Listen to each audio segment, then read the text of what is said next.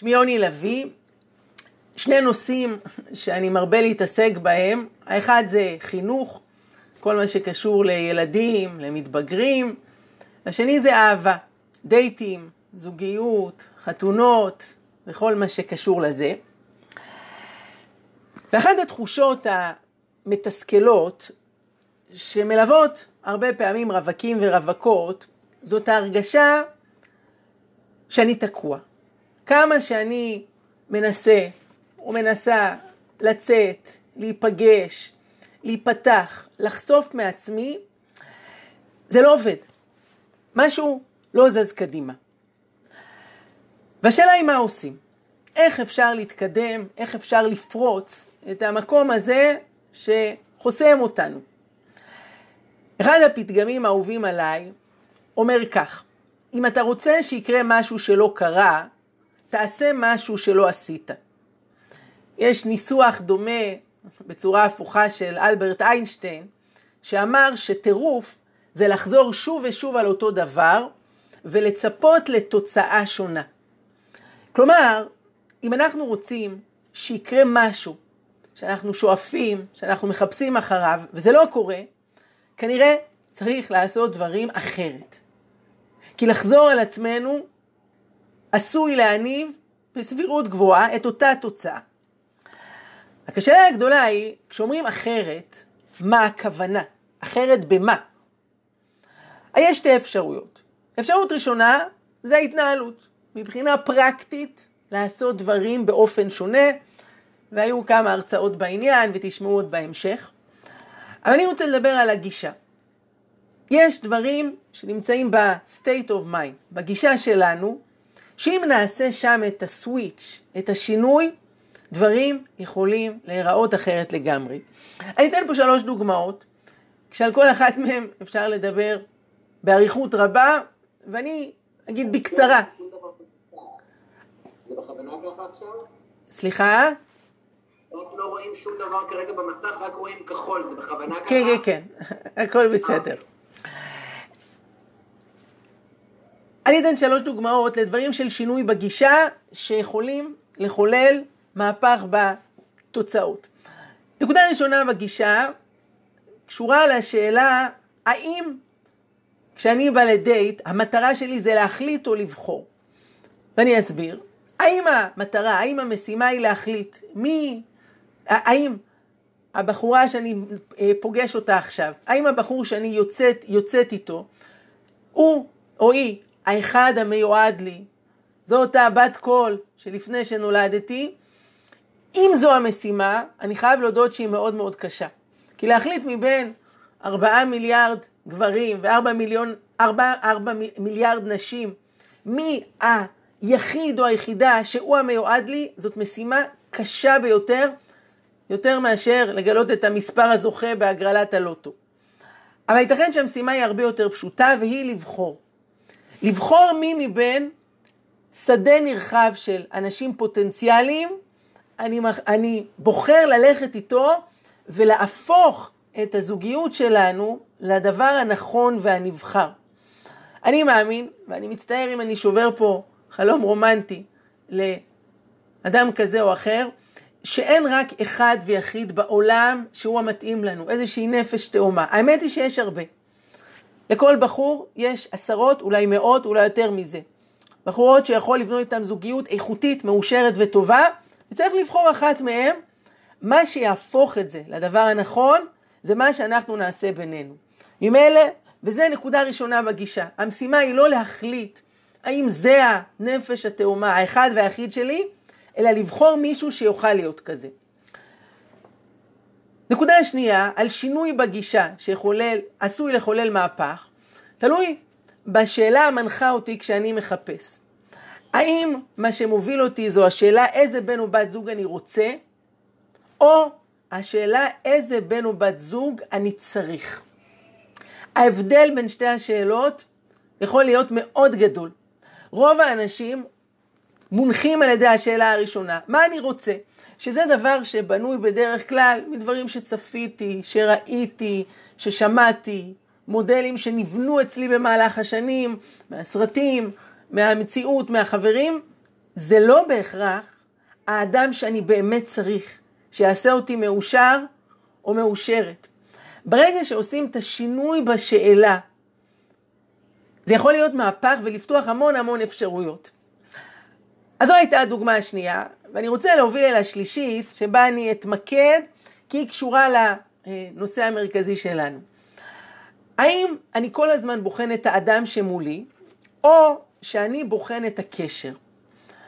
רבים בודקים כל הזמן האם האדם שמולי, הבחור הבחורה הזאת, הוא מתאים לי, האם הוא עונה על רשימת הדרישות, האם הוא ממלא את הפונקציות שאני רוצה. הדרך הזאת היא בעייתית. היא נותנת תחושה של, אתה מעמיד אדם במבחן, אף אחד לא רוצה להיות בסיטואציה כזאת. היא יוצרת איזשהו אה, לחץ, והיא גם פחות חכמה ויעילה. אני רוצה להציע דרך חלופית, והיא שהפוקוס שלנו יהיה פחות על האדם, שכל הזמן אני צריך לסמן, כן, לא, כן, לא, מתאים, לא מתאים, אלא על הקשר. לבחון את הקשר שיש ביני לבינה, האם יש בו את הדברים הנכונים. וזה מוביל לשאלת מיליון הדולר, מה באמת הדברים הנכונים? כלומר, אם האהבה, אם הזוגיות הייתה תבשיל, איזה מצרכים היה חשוב שיהיה בפנים, ולהפך, איזה מצרכים אסור שיהיה בפנים. ואני אנסה בדקות הקצרות שיש לנו ביחד, לדבר על חמישה מצרכים שחשוב שיהיו בסיר האהבה, בתבשיל המשותף שלנו, ושלושה מצרכים שלא כדאי להכניס בפנים אם אנחנו לא רוצים לקלקל את הטעם המדהים שיכול לצאת. ושוב, נעשה את הדברים בקצרה רבה, כי באמת על כל נושא אפשר אה, להרחיב. מה חשוב שיהיה? אם אנחנו מזיזים את הפוקוס מהאדם אל הקשר, אל מה שקורה ביני לבינך, בינך לביני, מה חשוב שיהיה בפנים? חמישה דברים, ועל כל אחד מהם נגיד כמה מילים. הנקודה הראשונה זו השאלה איך אנחנו מדברים. נעשה לפני שנים מחקר מרתק בארצות הברית, שהיה צוות החוקרים היה מוטרד מהשאלה למה אחוז הגירושים שם כל כך גבוה. והם ניסו לבחון האם יש אפשרות לצפות מראש. כלומר, שתראה זוג לפניך, ואתה תבחן לאור מה שקורה ביניהם, האם הזוגיות הזאת תצליח, או שזה עניין של זמן עד שזה יתפוצץ. אה, למעלה מ-50% מהזוגות בארצות הברית מתגרשים, בישראל זה רק 37 אחוז, אבל זה מספרים מבהילים. תחשבו שחברת אפל הייתה מייצרת אייפונים ש-50 אחוז מהם לא עובדים. אתמול החברה הייתה נסגרת. זה לא יכול להיות דבר כזה. אבל כך נראים ניסויים בעולם המערבי, והשאלה הייתה אם אפשר לצפות את זה מראש. התשובה הייתה שכן. איך? הכניסו בני זוג. הם יכולים להיות תקופה שהם יוצאים, גרים ביחד, נשואים, אל חדר. חמש דקות עם עצמם, זה הזמן שלכם. דברו על מה שבא לכם. צילמו מצלמות במעגל סגור את השיחה וניתחו את מה שהיה ביניהם. והתברר שהמדד הזה היה יכול לנבא באופן כמעט מוחלט מה יהיה עתיד הקשר. האופן שבו הייתה תקשורת. האם הייתה באמת הקשבה ביניהם? אני אגיד לכם דבר עצוב, רוב האנשים לא באמת מקשיבים. הם שותקים עד שהשני יגמור לדבר, כשכל הזמן מה רץ להם בראש? שתגמור כבר, שהוא יגמור. כי אני רוצה להגיד מה שחשוב, מה שנכון, מה שאמיתי. האופן שבו מתנהל הדיבור בינינו זה אחד המדדים המעולים האם הזוגיות שלנו טובה. האם מרגיש לנו בנוח לשתף גם דברים לא פשוטים? האם יש תחושה של הבנה הדדית? האם יש הקשבה אמיתית או שומעים כדי להגיד את מה שיש לי? אז זה נקודה ראשונה שקשורה לאופן שבו אנחנו מדברים. אני אעיר פה עוד הערה אחת. בני אדם הם יצורים מאוד מוכשרים, אבל יש להם גם חסרונות. אחד מהם הוא שהם לא קוראי מחשבות. וזו נקודה חשובה ביחס לתקשורת הזוגית, להציב את הכלל. כל דבר שלא נאמר גלויות הוא בחזקת שאינו ידוע. זה נהדר שיש לנו ציפייה שהיא תבין אותי, שהוא יבין אותי, גם בלי שאני אצטרך להגיד ולהסביר, אבל אסור לבנות על זה.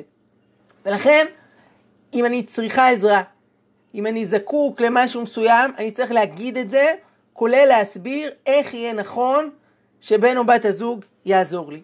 זאת נקודה מספר אחת.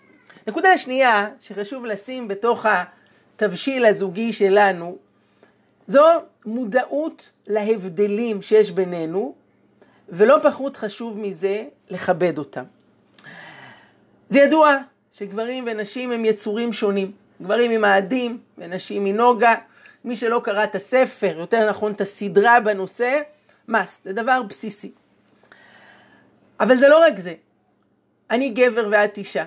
כל אחד מאיתנו יש לו נשמה אחרת, אופי אחר, הוא בא מבית שונה, מהרגלים שונים, ואת כל זה אנחנו מביאים אל הקשר שלנו. מאוד חשוב להיות מודעים להבדלים, וזה מדהים איך לפעמים אחרי שנים של נישואים אתה מגלה הבדלים שלא שמת לב אליהם. לא להיבהל מהם, אבל להיות מודעים ולכבד אותם. אחת הבעיות שיש זלזול בדבר שקיים אצל השני. ואפשר לתת פה דוגמאות בלי סוף להבדלים, בין אם זה הבדלים בין טבע גברי לטבע נשי. למה גברים בוכים, או מתי גברים בוכים, מתי נשים בוכות? שאלה מרתקת. כמה גברים מדברים, כמה נשים מדברות, ועל מה הם מדברים. אה, כמה זמן לוקח לגבר להתלבש בבוקר, כמה זמן לוקח לאישה. זו שרוב הגברים מסוגלים להתלבש בחושך. צריך שיהיה התאמה כלשהי בין החולצה למכנסיים, לא מחייב. אתם מכירים את הסיפור על זה שהגיע לעבודה עם שני גרביים, אחד ירוק, אחד כחול. אז חבר אומר לו, אחי, אתה שם לב שהגרביים לא מתאימים? הוא אמר, כן, ואיזה קטע, יש לי בבית עוד זוג כזה. אז אוקיי, זו דוגמה קצת חריפה, אבל יש הרבה מאוד הבדלים, וכמובן, סגנון המשפחתי, סיפר לי בחור, הוא בא ממשפחה אנגלית, יש שם נימוסים, יש שם כללים. אשתו הייתה משפחה מרוקאית, חמה, זורמת. אחד הכללים שהיה אצלם בבית, אצל הבחור, זה כשאתה בשירותים, במחילה מכבודכם, לא מדברים. שש, עושים מה שצריך, אבל זה לא זמן לדיבורים. אצלה חופשי, סכנ"ש עם דיבורים, הוא סיפר, בשבוע של השבע ברכות, יומיים אחרי החתונה, הוא נמצא במקום החשוב, והיא אומרת, ממי, איפה המפתחות? הבחור היה בהלם. הוא אמר, המחשבה הראשונה שעברה לי בראש היה התחתנתי עם ברברית. המחשבה השנייה הייתה, יהיה לנו ילדים ברברים, כי היא האימא שלהם. אז לקח זמן עד שהם הציפו ודיברו על הדברים, אבל כן, יש הבדלים. צריך להיות מודעים וצריך לכבד אותם, אה, למחוק מהלקסיקון את הוויכוח בשאלה מי צודק. בזוגיות אין צודק. כל אחד יש את ההרגל, את האופי, את הסגנון שלו. מאוד להיזהר מלהיות הפסיכולוג של השני. את יודעת למה את אומרת את זה? זה בגלל שכשאת היית ילדה, ואת ואימא שלך עזבו אתכם מזה. לא. זה נקודה שנייה. להכיר בהבדלים ולכבד אותם, זה דבר בסיסי שחשוב שיהיה בזוגיות שלנו. הדבר השלישי, יש שיגידו שהוא הראשון, זה ה basic, מכנה משותף. תראו, הרבה שואלים אותי, אני בחורה דתית, הכרתי באוניברסיטה בחור חילוני, מוצא חן בעיניי, מה העתיד של הקשר? אנחנו מכירים זוגות שיש ביניהם פערים מאוד גדולים.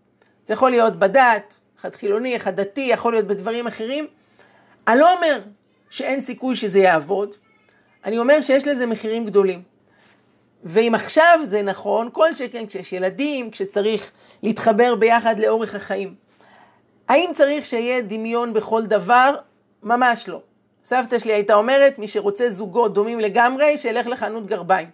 אצל בני אדם אין דבר כזה, אבל תשתית בסיסית של אה, גישה לחיים, של רמה דתית, של אה, אה, אופי, נכון, שוני יכול להיות מפרה, ועדיין צריך שלא יהיה פערים מדי גדולים, שגם אם עכשיו בתקופת הדייטים זה נחמד, שהיא שונה ממני, מאתגרת אותי, יכול להיות שמה שעכשיו כיף לי, יום אחד יקפיץ לי את כל הפיוזים. אז בדברים המהותיים צריך לשאוף למכנה משותף. על גבי זה יכולים להיות הרבה מאוד הבדלים. הנקודה הרביעית זה הנושא של משיכה? האם צריך שתהיה התאהבות מטורפת, אה, ברק, אש שבוערת בינינו? התשובה היא לא. אבל חייב להיות עוד בתקופת הדייטים. חיבור אל הצד החיצוני של בן או בת הזוג, שוואלה, עושה לי את זה, מוצא חן בעיניי, אני אוהב, אוהבת איך שהיא נראית. צריך שתהיה משיכה פיזית וחיבה שהולכת ומתפתחת. רואים שיש פה קו של צמיחה. האם צריך להיות אוהבות סוחפת? לא. האם אה, אהבה ממבט ראשון זה דבר חשוב? בעיניי זה דבר שהוא לא קיים בכלל. למה? כי אי אפשר באמת לאהוב מישהו ממבט ראשון. אפשר אולי להתאהב, שזה משהו חיצוני, זה משהו זמני. אהבה זה דבר שצריך לבנות אותו. הוא לא יכול להיות ממבט ראשון. כי מה אתה רואה ממבט ראשון? את החיצוניות, את הצחוקים, את הדיבור השנון. להכיר את האישיות ואת העומק, זה צריך זמן. אז זאת הנקודה הרביעית. משיכה, חיבור גם בפן החיצוני, וחיבה שהופכת לאהבה שהולכת ומתפתחת. הדבר החמישי פה, ברשימת המצרכים שחשוב שיהיה, זה ייחודיות. לפני שנים, אתם זוכרים, הייתה אמנה ביחסי דתיים חילונים, יותר נכון, ניסו לנסח משהו כזה, והרב יעקב מדן ישב עם פרופסור רות גביזון, משני הצדדים של המתרס הפוליטי, התפיסתי, כדי לנסח משהו מוסכם. והם ישבו הרבה שעות, בסוף הוציאו מסמך, לא יצא מזה הרבה, אנחנו הישראלים ממשיכים לריב, אבל עיתונאי שאל אותו אחרי כן שאלה שנחתה בזיכרוני, ראיתי את זה בריאיון עיתונאי, והשאלה הייתה, תגיד הרב מדן, האם אחרי כל השעות שבילית עם פרופסור רות גביזון בעבודה על האמנה, האם נוצרה ידידות ביניכם? הרב מדן אמר לו את המשפט הבא, שהוא משפט מדהים בעיניי. הוא אמר לו, יש לי ידידים גברים רבים, וידידה אישה אחת, אשתי. אני חושב שהמשפט הזה זה משפט מכונן. גם מי שהיה רגיל מתקופת נערותו, מתקופת רווקותו, מלא ידידים, ידידות מכל המינים. כשאנחנו הולכים ומתכנסים לזוגיות שלנו, צריך לעשות הפרדה בין מה שיש ביני לבינך לסוג הקשר שיש עם כל העולם. התחזוק של כל מיני ידידים וידידות מהמין השני תוך כדי הוא מזיק והוא פוגע. ולא בכדי אחת מברכות הנישואים זה שמח תשמח רעים האהובים כשמחך יצירך בגן עדן מקדם. אחד הדברים המדהימים שהיה אצל אדם וחווה שהפך את הזוגיות שלהם לכזאת מדהימה מעבר לזה שלא היה לוחמות זה שהם היו היחידים בעולם. וכשהיא אמרה לו, תקשיב, אתה הגבר הכי נאה שפגשתי. והוא אמר לה, את האישה הכי יפהפייה שאני מכיר, הם צדקו, כי לא היה אפשרויות אחרות.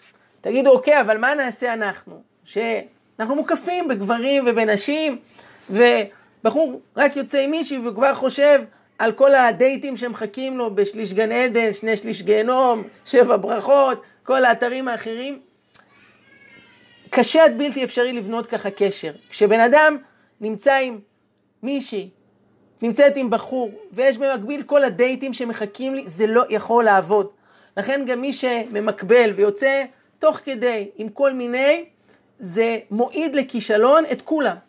כי אי אפשר. כל העניין פה זה הייחודיות וההתמסרות, כמו קרן לייזר, שהיא מדויקת וחדה, ולא כמו איזה אור שמתפזר. ולכן, ואני אומר את זה גם לאנשים נשואים, מהרגע שהתחתנת, מבחינתך אין עוד נשים בעולם. יש בני אדם. אתה פוגש עמיתה לעבודה, אתה רואה שהיא אה, נראית רע, אתה יכול לשאול, את חולה, קרה משהו? אבל אתה לא תחמיא לה על השמלה החדשה או על התסרוקת, כי זה כבר משהו ששייך לנשיות. לשמור את ההתייחסות לפן המגדרי לאחד והיחיד שלנו. ואם אני עכשיו יוצא רציני עם מישהי, את יוצאת רציני עם בחור, למחוק את כל השאר, לשכוח מהאפשרויות האחרות, להתמקד רק בו.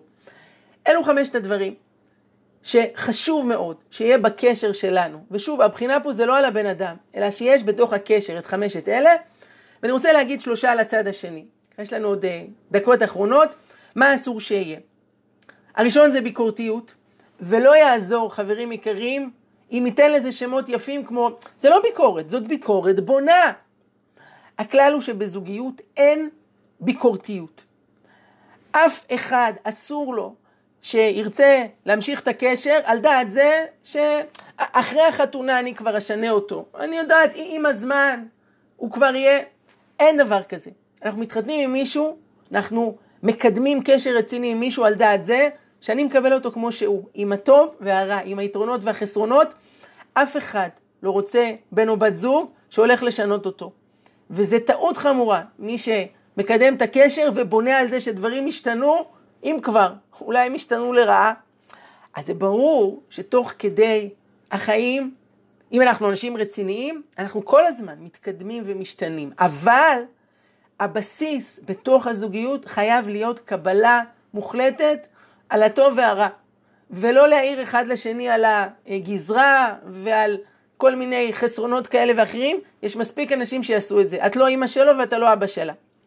אז זאת נקודה ראשונה שאסור שיהיה את הביקורתיות הזאת, לא חשוב איך נקרא לה. שתיים, אני אומר את זה בעיקר לגברים שבינינו, אבל לא רק. ציניות ועוקצנות זה סבבה עם החברים שלך. אבל בתוך זוגיות צריך שיהיה מקום מכיל, חם, בטוח. ציניות זה משהו דוקרני, זה משהו אה, עוקץ. אז בקטנטנה, כשזה בקריצה, ברוח טובה, אוקיי. אבל צריך לשים לב שזה כבר עובר את המינון, להשאיר את זה עם החבר'ה. זוגיות צריכה להיות מחבקת וחמה, בלי דוקרנות. הדבר השלישי זה התחשבנויות. תראו, זה לגיטימי, כל השאלות, דייט ראשון, מי משלם, מי נוסע אל מי, no problem. נטייתי בדבר הזה, הגברים, ולא רק מטעמי ג'נטלמניות, אלא חז"ל אומרים שבעל האבדה צריך לחזר אחרי האבדה שלו. קשר נמשך, יש מקום להדדיות, להתחשבות, מאה אחוז, אבל אסור שיהיה התחשבנויות. זה נכון בתקופת הדייטים, וזה נכון בחיים. זה גרוע אם בין בני זוג, אה, סליחה, אני שטפתי כלים היום, היום זה התור שלך. לא. זה צריך להיות מתוך רצון, מתוך אה, אהבה, מתוך התחשבות, מתוך התנדבות. אם אנחנו רואים שאנחנו כל הזמן מתחשבנים אחד עם השני, זה סימן לא טוב. צריך להיות, אדרבה, רצון לשמח את השני, לעשות לו טוב, ולא התחשבנויות. אז אמרתי עד עכשיו חמישה דברים שחשוב שיהיו, שלושה דברים שלא טוב שיהיו. מה דעתכם לגבי סודות? האם בין בני זוג הכל צריך להיות על השולחן? מספרים כל מה שהיה, כל דבר חשוף, או שיש דברים שכן יכולים להישאר אצלי בלב בלי שאני מוציא החוצה. זו שאלה אה, כבדת משקל וחשובה. עמדתי היא כזו, כנות, פתיחות, זה דברים מאוד חשובים שיהיו בין בני זוג. וסודות הם דברים שחוצצים בינינו. ולכן, לכתחילה, כדאי לשתף ולחשוף גם דברים קשים שהיו. אם היה בעבר אה, פגיעה מינית, אה, דברים לא נעימים, כישלונות, גירושין של ההורים וכדומה, זה חשוב. האם צריך לרדת לפרטי פרטים? התשובה היא שלא. האם את צריכה לספר לו על כל האקסים שהיו לך בעבר וכמה הם היו נהדרים? לא. האם אתה צריך לספר לה על הנפילות שהיו לך באינטרנט או שעדיין יש? ממש לא בטוח. אתה צריך להתמודד עם זה, אתה צריך להתגבר, תייעץ עם חברים. איך אתה רוצה שהיא תרגיש אחרי זה? איך היא תחשוב שאתה מסתכל עליה אחרי דברים שאתה חושף פה? אז אם אני מסכם את הנקודה, כנות היא חשובה, פתיחות בזוגיות, כמה שפחות סודות. האם זה אומר שכל פרט, האם זה אומר שכל דבר, השאלה היא מבחן התוצאה. מה זה יעשה? האם זה יקדם ויקרב בינינו או לא? מי שאומר, אני דוגרי, אני הכל, חמוד שלי, דוגרי תהיה עם עצמך. כשאתה עם בן או בת זוג, השאלה היא איך השני מקבל את זה. האם זה עוזר ומקדם, או שזה גורם נזק. מעבר לכל מה שאמרנו, ופה אנחנו כבר חותרים אל הסיום, אל החלק האחרון, תשמעו, זוגיות זה מלאכה מופלאה, וכמו שאתם רואים בתמונה, לפעמים מצליחים גם במצבים מאתגרים לבנות, לחבר. חז"ל אמרו איש ואישה זכו שכינה ביניהם במובן מסוים, אם יש מרחק, אם יש פער, יכולה שכינה לשרות ולקרות דברים מדהימים. אבל צריך פה הרבה עבודה. צריך לעשות את הדברים בחוכמה. דיברנו כאן על חמישה דברים שחשוב שיהיו, שלושה שאסור שיהיו. מעבר לזה, יש דברים שאפשר שכן ואפשר שלא. האם שיהיה לנו תחביבים משותפים? זה נחמד אם כן, זה לא קריטי. אתה אוהב כדורגל, אתה לא צריך לגרור אותה לכל משחק של אה, בית"ר.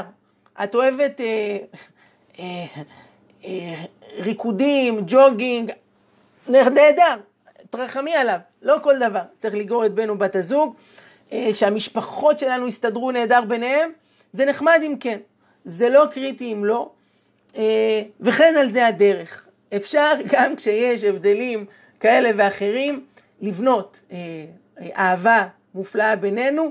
ניסינו כאן לנסח את העקרונות המרכזיים, זאת לא נוסחה מתמטית, אבל זה כן דברים שיכולים להיות יותר משמעותיים ורלוונטיים.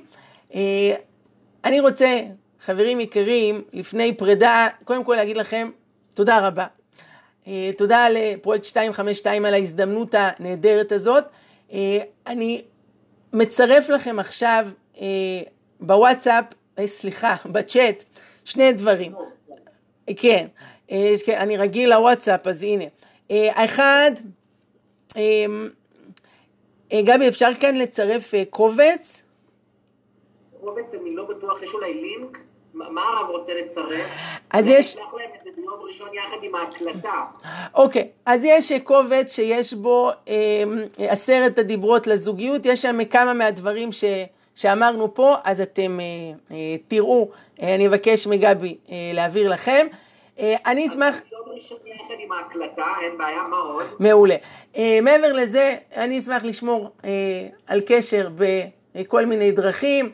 אה, מי שרוצה, יש כאן את מספר הטלפון, אפשר לשלוח ליהודה, אני אשלח לכם כל מיני חומרי העשרה בתחומים רוחניים, וזהו, תודה רבה על ההזדמנות שיהיה... הרב, כן. קודם כל, תודה רבה רבה רבה רבה. ראיתי שיש פה המון שאלות, אולי, אולי ניתן אפשרות, אה, נגיד, לשתי שאלות? יש לרב זמן לעוד שתי שאלות ככה? כן, אה, בבקשה.